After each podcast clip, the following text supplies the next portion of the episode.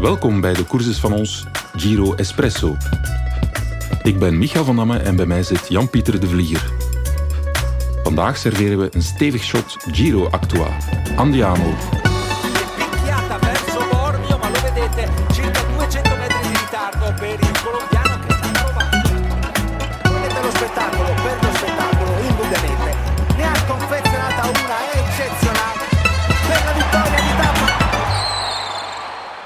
Drie dagen ver in de Giro en tijd voor onze eerste espresso. Het korte, krachtige shot Giro Actua van de courses van ons, de wielerpodcast van het Nieuwsblad. En daarvoor heb ik bij mij reporter Jan-Pieter de Vlieger. Hey, dag Michael. Blij dat je bij ons bent en blij dat de Giro begonnen is. Hè? Ja, inderdaad. Ja. Ik weet niet of het echt een vliegende start was. Voor ons Belgen misschien nog net. Voor eh, de buitenwereld kan ik me voorstellen dat het niet de meest opwindende drie dagen geweest zijn. Ja, Maar wij mogen niet klaar. nee. En de buitenwereld heeft natuurlijk een heel weekend op eh, terrasjes gezeten, want dat mocht weer. En eh, daarom zal ik even iedereen bijspijkeren wat er gebeurd is de voorbije drie dagen.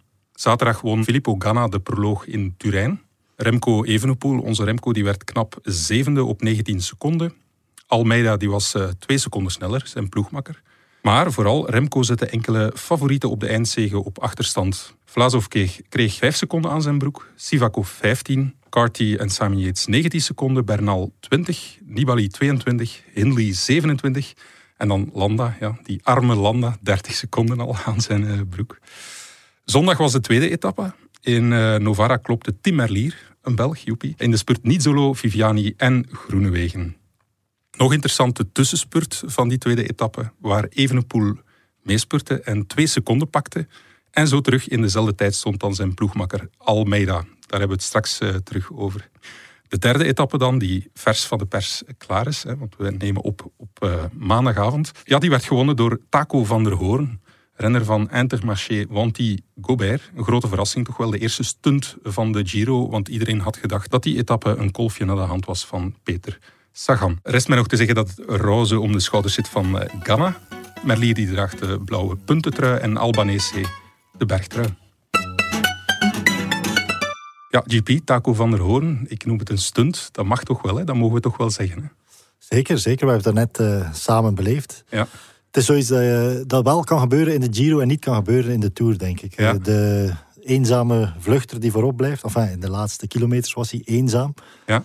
We zien het nooit meer in de Tour, maar Ja. nu dus wel nog in de Giro. Ja. En wat is jouw verklaring dat het, dat het gelukt is? Want ik denk als Taco van der Hoorn aan zijn vluchtpoging begon, hij heeft eigenlijk de vlucht opgezet, ja, dat hij dacht eh, in beeld rijden, eh, de sponsor in beeld laten komen, leuk, maar dat hij nooit gedacht had dat hij zou winnen. Hoe komt dat het toch gelukt is? Ehm, ja, ik denk dat er een aantal verklaringen zijn. Het is wel zo'n fenomeen van de laatste jaren dat die vluchtgroep zo'n beetje onderlinge afspraken maakt om niet eh, al hun kaarten op tafel te leggen. Die gaan Ja. niet zo snel mogelijk eh, rijden. Die proberen ook echt te doseren in de inspanning, goed de kopbeurten af te wisselen. Dat zullen ze dan al slim gedaan hebben. Misschien heeft hij daar ook wel het meest energiezuinig gereden. Dat zou ook kunnen. Maar volgens mij speelt ook de dynamiek van het peloton eh, wel een grote rol. En het feit dat de Koning Quickstep geen sprinter mee heeft, heeft volgens mij ook wel in de kaart van de vluchters gespeeld. Misschien kijken we daar heel erg met een Belgische bril naar Ja. en eh, dichten we de Koning Quickstep kwaliteiten toe die ze misschien niet hebben. Maar het feit is natuurlijk dat zij altijd de controle doen, normaal gezien, van zo'n peloton. Ja. Dat ze daar heel, heel bedreven in zijn. Perfect weten van zo'n kopgroep mogen we laten rijden, mogen we zoveel voorsprong geven. Misschien zijn er daar een aantal misrekeningen geweest door minder ervaren teams zoals UAE of Cofidis. Ja. En Bora Hansgrohe in functie van eh, Peter Sagan, die hebben wel de vluchters proberen te controleren, maar op een bepaald moment leek Sagan het wat moeilijk te hebben. Ik denk dat hij aangegeven heeft van doe, doe rustig aan, eh, want anders gooi je mij ook overboord. Dat kan ook meegespeeld hebben. Hè. Dat zou zeker kunnen meegespeeld hebben. Bora heeft zo'n beetje de toertactiek gebruikt, waarin ze heel veel mensen opofferen om tempo te zetten, om sprinters met een kleinere motor overboord te gooien, wat meestal wel lukt. Maar in de Tour kon Sagan het dan niet afmaken en vandaag eh, leek dat ook niet echt te lukken, alhoewel hij nog een goede sprint reed. Maar ik denk dat hij ook inderdaad op de limiet zat Ja. en dat het, terug, eh, het gas terugnemen van Bora ook wel de vluchters een dienst heeft bewezen. Dus Taco van der Hoorn heeft zijn moment goed gekozen in de Giro. Straks in de Tour wordt het toch iets moeilijker voor hem om dit klaar te spelen. Ja, dat denk ik wel. Als hij al de selectie haalt, dan, eh, dan weten we niet. Maar eh, het is een, een, een mooi verhaal en we moeten die Tuurlijk, gast ja. eh, alle credits geven. Je Ja, ziet ook dat, dat iemand is die heel, die heel populair is in het peloton. Over direct geluk wensen van eh teamma- ploegmaats. Dat is nu nog wel logisch, maar ook van oud-ploegmaats. Zag daar eh, mensen van Jumbo-Visma ook meteen schouderklopjes uitdelen. Dus Ja. ik denk wel dat een van de good guys zo eh, gewonnen heeft. eh. zelfs wij waren enthousiast, toch een beetje, van Taco van der Hoorn. Inderdaad. Hij speelde ook zo, zijn mimiek speelde, hebben, hem ook wel een grotere aaibaarheidsfactor of een hun-factor. eh. Ja. ja. ik vond het leuk. De, zo'n, eh, de wielerromantiek die zegeviert, dat mag ook af en toe nog. een keer. OGP, eh wielerromantiek.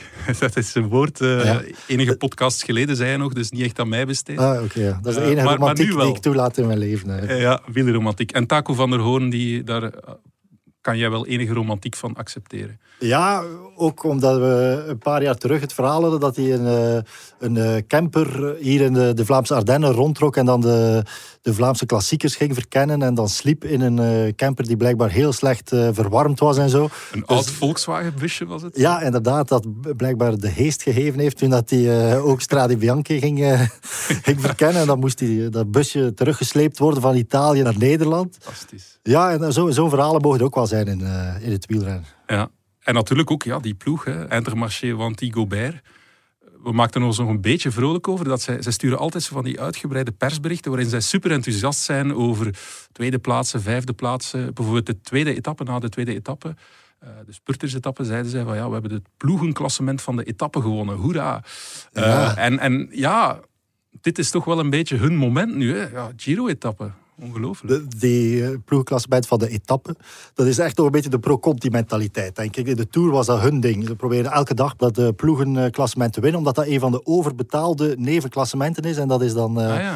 de spaarpot aandikken, waar dan al, alle renners en het personeel dan eh, op het einde mogen eh, hun deel eh, uitnemen. Mhm. Ja, het- dat is sympathiek in de Tour, maar als je een World Tour team bent, gaat het over, eh, over andere dingen dan dat. Ja. Dus Maar vandaag bewijzen ze dat ze hun Ja. plaats hebben in de Giro. Voilà, ja, ja, ja. Zeer benieuwd om eh Hilaire van der Schuren, ploegleider in de Giro ook, hè, eh, om, ja, om die te horen van eh, hoe hij Taco naar de overwinning geschreed heeft. Ja, het zal een tactische meesterzet van Hilaire geweest zijn, al Ja, zegt hij het ja. zelf. Maar als we het over hun factor hebben, dan denk ik dat hij bij Hilaire ook heel erg speelt. Ja. Maar dus ehm, de Koning Quickstep eh, heeft in de dynamiek van deze rit eh, niet kunnen meespelen. Maar we hebben het natuurlijk wel gezien, en onze, onze Remco ook. Hè. Hoe was zijn weekend? Ja, supergoed, denk ik. Ja? Ehm, ja, zoals iedereen aangegeven heeft, die ehm, zevende plaats in de proloog. Ja, proloog mag niet zijn, het was openingstijd. Het was iets te lang om een proloog te zijn. Maar was volgens mij een, een super resultaat. Eh, je kan zeggen na zo lange inactiviteit. Maar ik weet niet of dat je met een normale voorbereiding veel beter had gedaan, eerlijk gezegd. Als je ziet wie voor hem eindigt. Er stonden in de top 10 vier gasten die 1,90 meter en groter waren. Dan zie je echt dat het een tijdrit is waarin Ja. absolute vermogens eh, bepalend zijn. Dus Remco met 60 kilo, zevende plaats in zo'n tijdrit is echt hoog in te schatten, denk ik. Ja, dus, want die zevende plaats aan zich is straf. Maar je zegt van, gezien de morfologie van eh, de jongens waartussen hij finisht, is het eigenlijk nog straffer. Moeten we dat nog hoger inschatten? Ja, dat denk ik wel, dat denk ik wel. Ja. Evenepoel is sowieso volgens mij beter op langere, op langere afstand. En uiteraard, hoe meer het eh, omhoog gaat, hoe meer het in zijn kaart speelt. En dan, ja, fantastisch. Zo, hij moest twee seconden toegeven op zijn ploegmakker Almeida. En iedereen kent het verhaal. Almeida is officieel kopman bij de Koning Quickstep. En dan Remco in een vrije rol. Eh, dus hij moest twee, twee seconden toegeven in die, eh, die openingstijdrit, moet ik zeggen. Het is geen proloog. Maar dan, ja, de tweede, tweede etappe, tussenspurt. Er waren drie, twee en één seconde te verdienen. Ja, en dan pakt Remco die twee seconden. En dan staat hij plots, theoretisch gezien, nu voor Almeida terug. Ja, op basis van de honderdsten in de Ja. tijdrit eh, blijkbaar. Ja. Hoe moeten we dat inschatten, die, Ja, die dat vind ik het mooie aan die situatie, dat je er zoveel van kan maken als je, als dat je zelf wil. Eh, Ja. ehm, we, we hebben de beelden daar net nog een keer bekeken. Dus, het is Keijsen, uh, Evenepoel, Almeida op een bepaald moment. En dan plots Almeida die, die niet mee is. Die dan ook meteen in zijn radio begint te praten eh, nadat hij eh, ziet dat uh, Evenepoel die seconde pakt. Dus dat moeten we, wat hebben, dat hebben we opnieuw bekeken. Dus je ziet Keijsen die eigenlijk een soort van lead-out doet voor Evenepoel. Evenepoel pakt die twee seconden.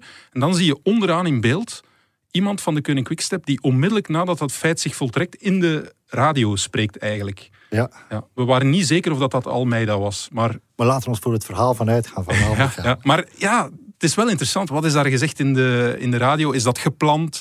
Ehm, heeft uh, Evenepoel ja, Keijsen aangesproken om te zeggen... zeg, we gaan die tussenspurt pakken. Was Almeida daarvan op de hoogte? Dat zijn allemaal Ja, het gaat over een tussenspurt in de tweede Ja, etappe. Dus ja, eigenlijk, ja. ik denk dat we dat overanalyseren. Maar het is onze job om zo, eh, zo dingen te overanalyseren natuurlijk. Mm. Ehm, voor hetzelfde geld, hij heeft van in het begin gezegd, ik wil hier fun hebben. Voor, eh. Het kan ook zijn, eh, Ilio zou een keer niet proberen om hier Voilà, twee secondjes voor de lol mee te pikken. Ik denk niet dat op het einde van, eh, van de Giro eh, het relevantste feit die eh, tussensprint zal zijn in de tweede etappe. Maar het is leuk dat we er kunnen over speculeren. Ja. Is dat een gevaar? Want inderdaad, wij, wij beginnen alles te analyseren, die twee ook te bekijken, de prestaties van Remco. Terwijl hij zegt van, ja, ik wil, ik wil fun hebben, ik kom terug in competitie. Gaan we hem dat voldoende toestaan? Of ja, is het gewoon onze plicht toch een beetje om, om op zoek te gaan naar... Ja, stel je voor dat hij op het einde van de drie weken de Giro wint. Ja, dan, dan moeten we toch echt bij alles genoeg stilgestaan hebben. Nee, nee, zeker. En de- de, ervaring leert als er een vermoeden is dat er iets speelt bij de ploeg, dat dat wel vaak, vaak zo blijkt te zijn. Ja. Dat is ook heel, heel de discussie rond, die, eh, eh, rond de rugnummers. Want normaal gezien heeft de kopman het nummer 1 als laatste, dus 91 eh, Ja. in dit geval. Dus Remco heeft nummer 91 en Almeida, de officiële kopman, 92. Ja, inderdaad. En daarover zegt Patrick Lefevre dat de organisatie dat toekent. Mijn kennis is onvoldoende om te weten of dat, effectief altijd zo is. Maar het Ja. is ook iets ja, dat wel een beetje peper en zout in dat verhaal eh, eh, of toevoegt. In eh, de ronde van Burgos was er blijkbaar al... Een, irritatie is dan weer een te groot woord. Maar daar moest Almeida ehm Evenepoel naar de slotklim brengen. Dat lukte hem niet, maar eh, Almeida deed dan wel nog een heel goede klim. Waardoor dat hij toch weer in het spoor van Evenepoel arriveerde.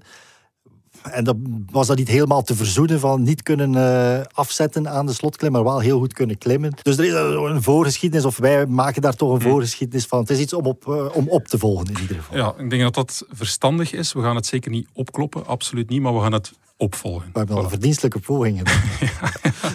In een podcast kan dat. Oké, goed. En dan eh, natuurlijk ja, die andere Belg, Tim Merlier. Ja, eerste eh, grote ronde, ook voor die ploeg. Alpecin Phoenix, eerste grote rittenkoers. En meteen raak in een sputtersetappe. Ja, ongelooflijk. Ja, was eh super knap. Ook Ja. de, de sprint die hij rijdt was echt geweldig. Mhm. Want ehm, ja, het, was, het was zeker geen, geen eh, perfecte lead-out, waarmee dat ik zijn ploegmaats niet wil tekort doen. Maar hij moest wel nog een beetje werken om eh, aan zijn sprint te kunnen beginnen. Ja. Richese liet eh, een haatje vallen achter de eerste drie renners, wat Merlin moest dichtrijden. Dus dat Ja. zal al een beetje energie kosten om dan Ja. daarna nog zo'n sprint eruit te persen. Dat was knap.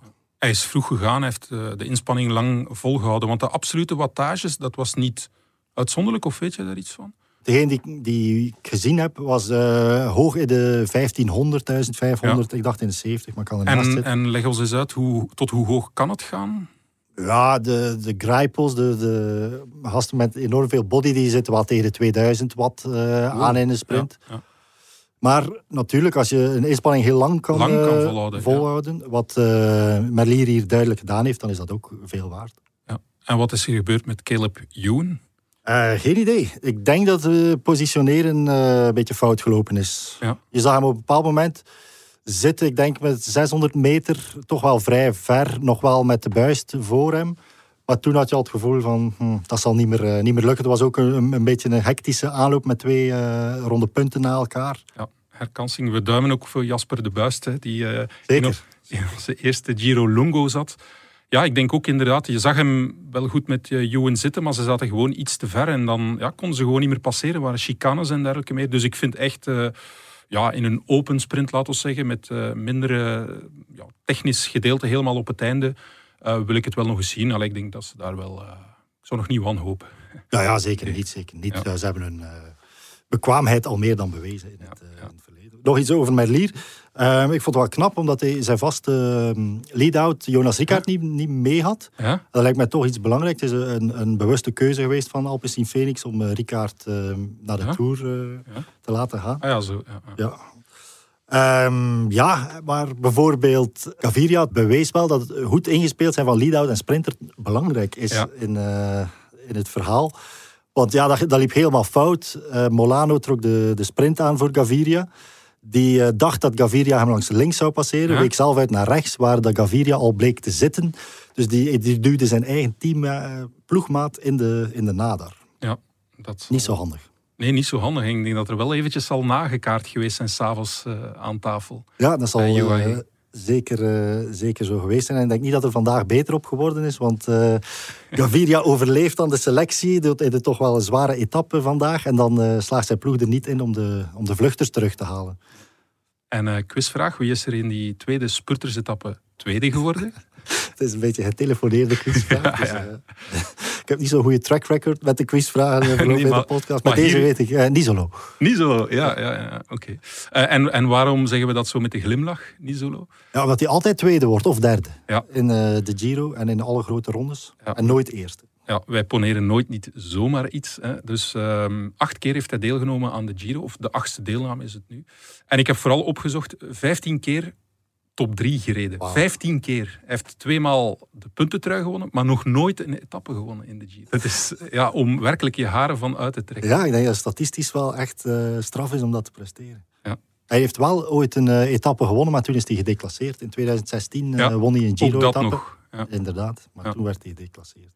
Dus hij heeft wel alle plagen van Israël over zich heen. Ja. Is het niet Egypte? Of, ja. Ah, ja. Oké, nee, nee, maar eh, goed. ehm, even een intermezzo, terwijl eh, Jan-Pieter eh, we Jan-Pieter laten uitlachen. Eh, het Nieuwsblad heeft twee kopmannen naar Italië gestuurd. En elke week bellen wij eigenlijk met onze Remco, de man die zijn debuut maakt in de Giro, reporter Maarten Delvo.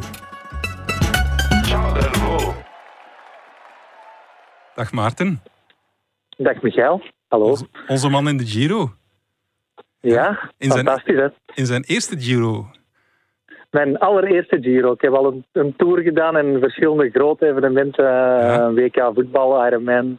Maar dit is dan toch weer iets helemaal anders. Dus eh, Ja. heel, heel leuk om hier te zijn. Een ontmaagding eigenlijk. Eh, het is een ontmaagding, maar eh, ik hoop eh, dat dit eh, iets langer duurt en iets minder oei, oei. Geen details meer. Ehm, Maarten, vertel eens, waar, waar ben je ergens? In Italië, maar waar?